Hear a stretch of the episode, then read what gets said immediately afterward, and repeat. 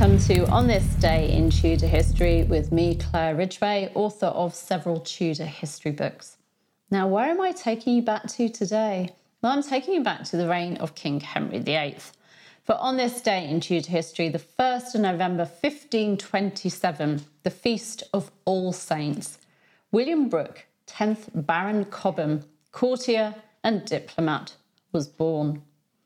Cobham was a close friend of William Cecil, Baron Burghley, and Elizabeth I's chief advisor.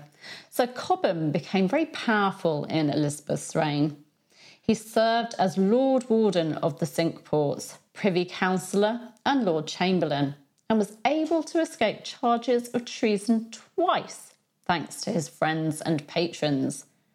Let me tell you a bit more about this lucky Tudor man. William was born in 1527 and he was the eldest surviving son of George Brooke, 9th Baron Cobham, and his wife Anne Bray. Although William was officially enrolled at Queen's College, Cambridge in the early 1540s, it appears that he was in Padua and Venice, where he was supposed to be studying civil law, although, as his biographer Julian Lock points out, he was licensed to carry arms and so might have been more interested in being a soldier. When William was just eight years old, he was contracted to marry Dorothy Neville, daughter of George Neville, 3rd Baron Abergavenny, and the couple married in 1545. The marriage was not a happy one, but they had a daughter, Frances, together before separating in around 1553. Dorothy died in 1559. In the late 1540s, William was serving as a soldier at the garrisons in Boulogne, then Calais, and he was knighted in December 1548. In 1549, he had his first experience of diplomacy, accompanying Sir William Paget on an embassy to Brussels. William served King Edward VI as an esquire of the body, and in 1550, the leader of Edward's government, John Dudley, Duke of Northumberland, appointed William to the Privy Council.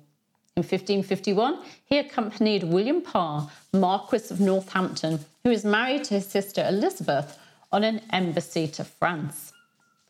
In 1553, William was able to avoid being caught up in the Lady Jane Grey succession crisis by abandoning Northumberland. But he was sympathetic to the rebel cause in the early 1554 Wyatt's rebellion against Mary I.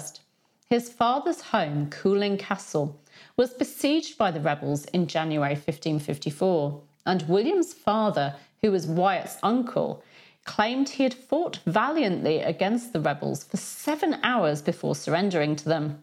However, his resistance is more likely to have been a pretense, and he and his sons joined the rebels willingly. William and his brother George were able to escape being tried as traitors thanks to the intervention of William's brother in law, Henry Neville, 6th Baron Abergavenny. Phew. William's father died in September 1558 and William inherited the title of Baron Cobham.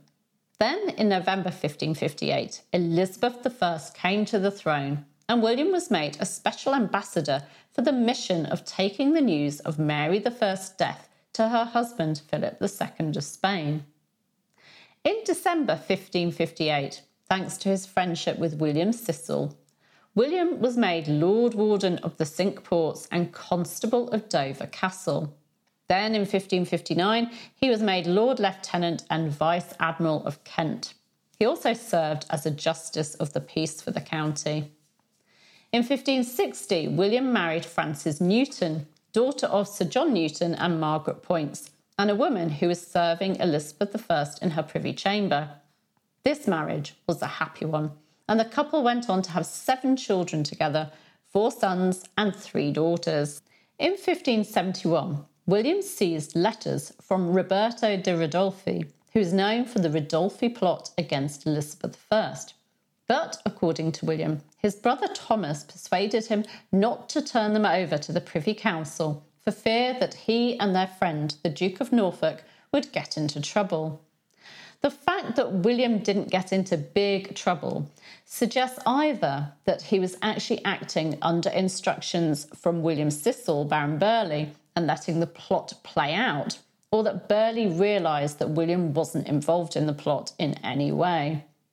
William's punishment was seven months of house arrest in the custody of Burghley. In 1578, he was back working for the government, accompanying Sir Francis Walsingham on an embassy to the Netherlands. Although William was friends with Catholics like the Duke of Norfolk and the Earl of Arundel, and his wife Frances was a Catholic, Calvinist works were dedicated to him, and his chaplain was Protestant.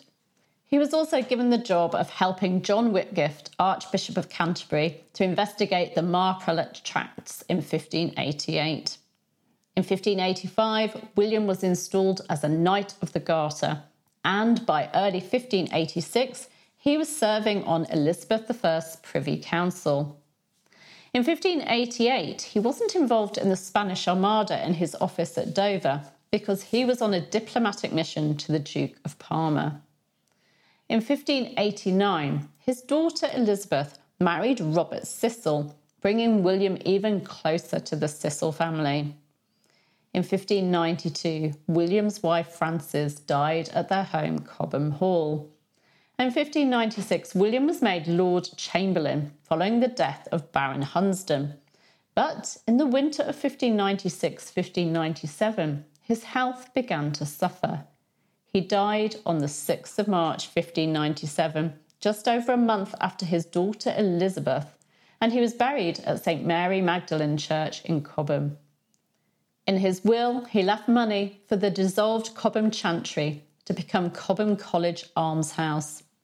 His eldest son, Maximilian, had died in 1583, so his second son, Henry, inherited his title, becoming 11th Baron Cobham. It's amazing how William kept favour and kept his head, and he really benefited from having friends like the Cecils in high places. Hello, Madge. Tomorrow, I'm going to be talking about a king who only reigned for two months and whose fate is, well, quite a mystery. Do make sure you've subscribed to my channel. You can click around about there and that you've hit the bell so that you don't miss out on that talk. Also, on this day in Tudor history, the 1st of November 1456, Edmund Tudor, 1st Earl of Richmond and father of King Henry VII, died from the plague at Carmarthen Castle in Wales. Edmund never knew his son because he died while his wife, Lady Margaret Beaufort, was pregnant. You can find out more about Edmund and how he ended up dying at Carmarthen in last year's video. You'll find a link to that in the description. Thank you for listening to this podcast. I do hope you enjoyed it. And don't forget to subscribe so that you can enjoy podcasts on a daily basis. Thank you.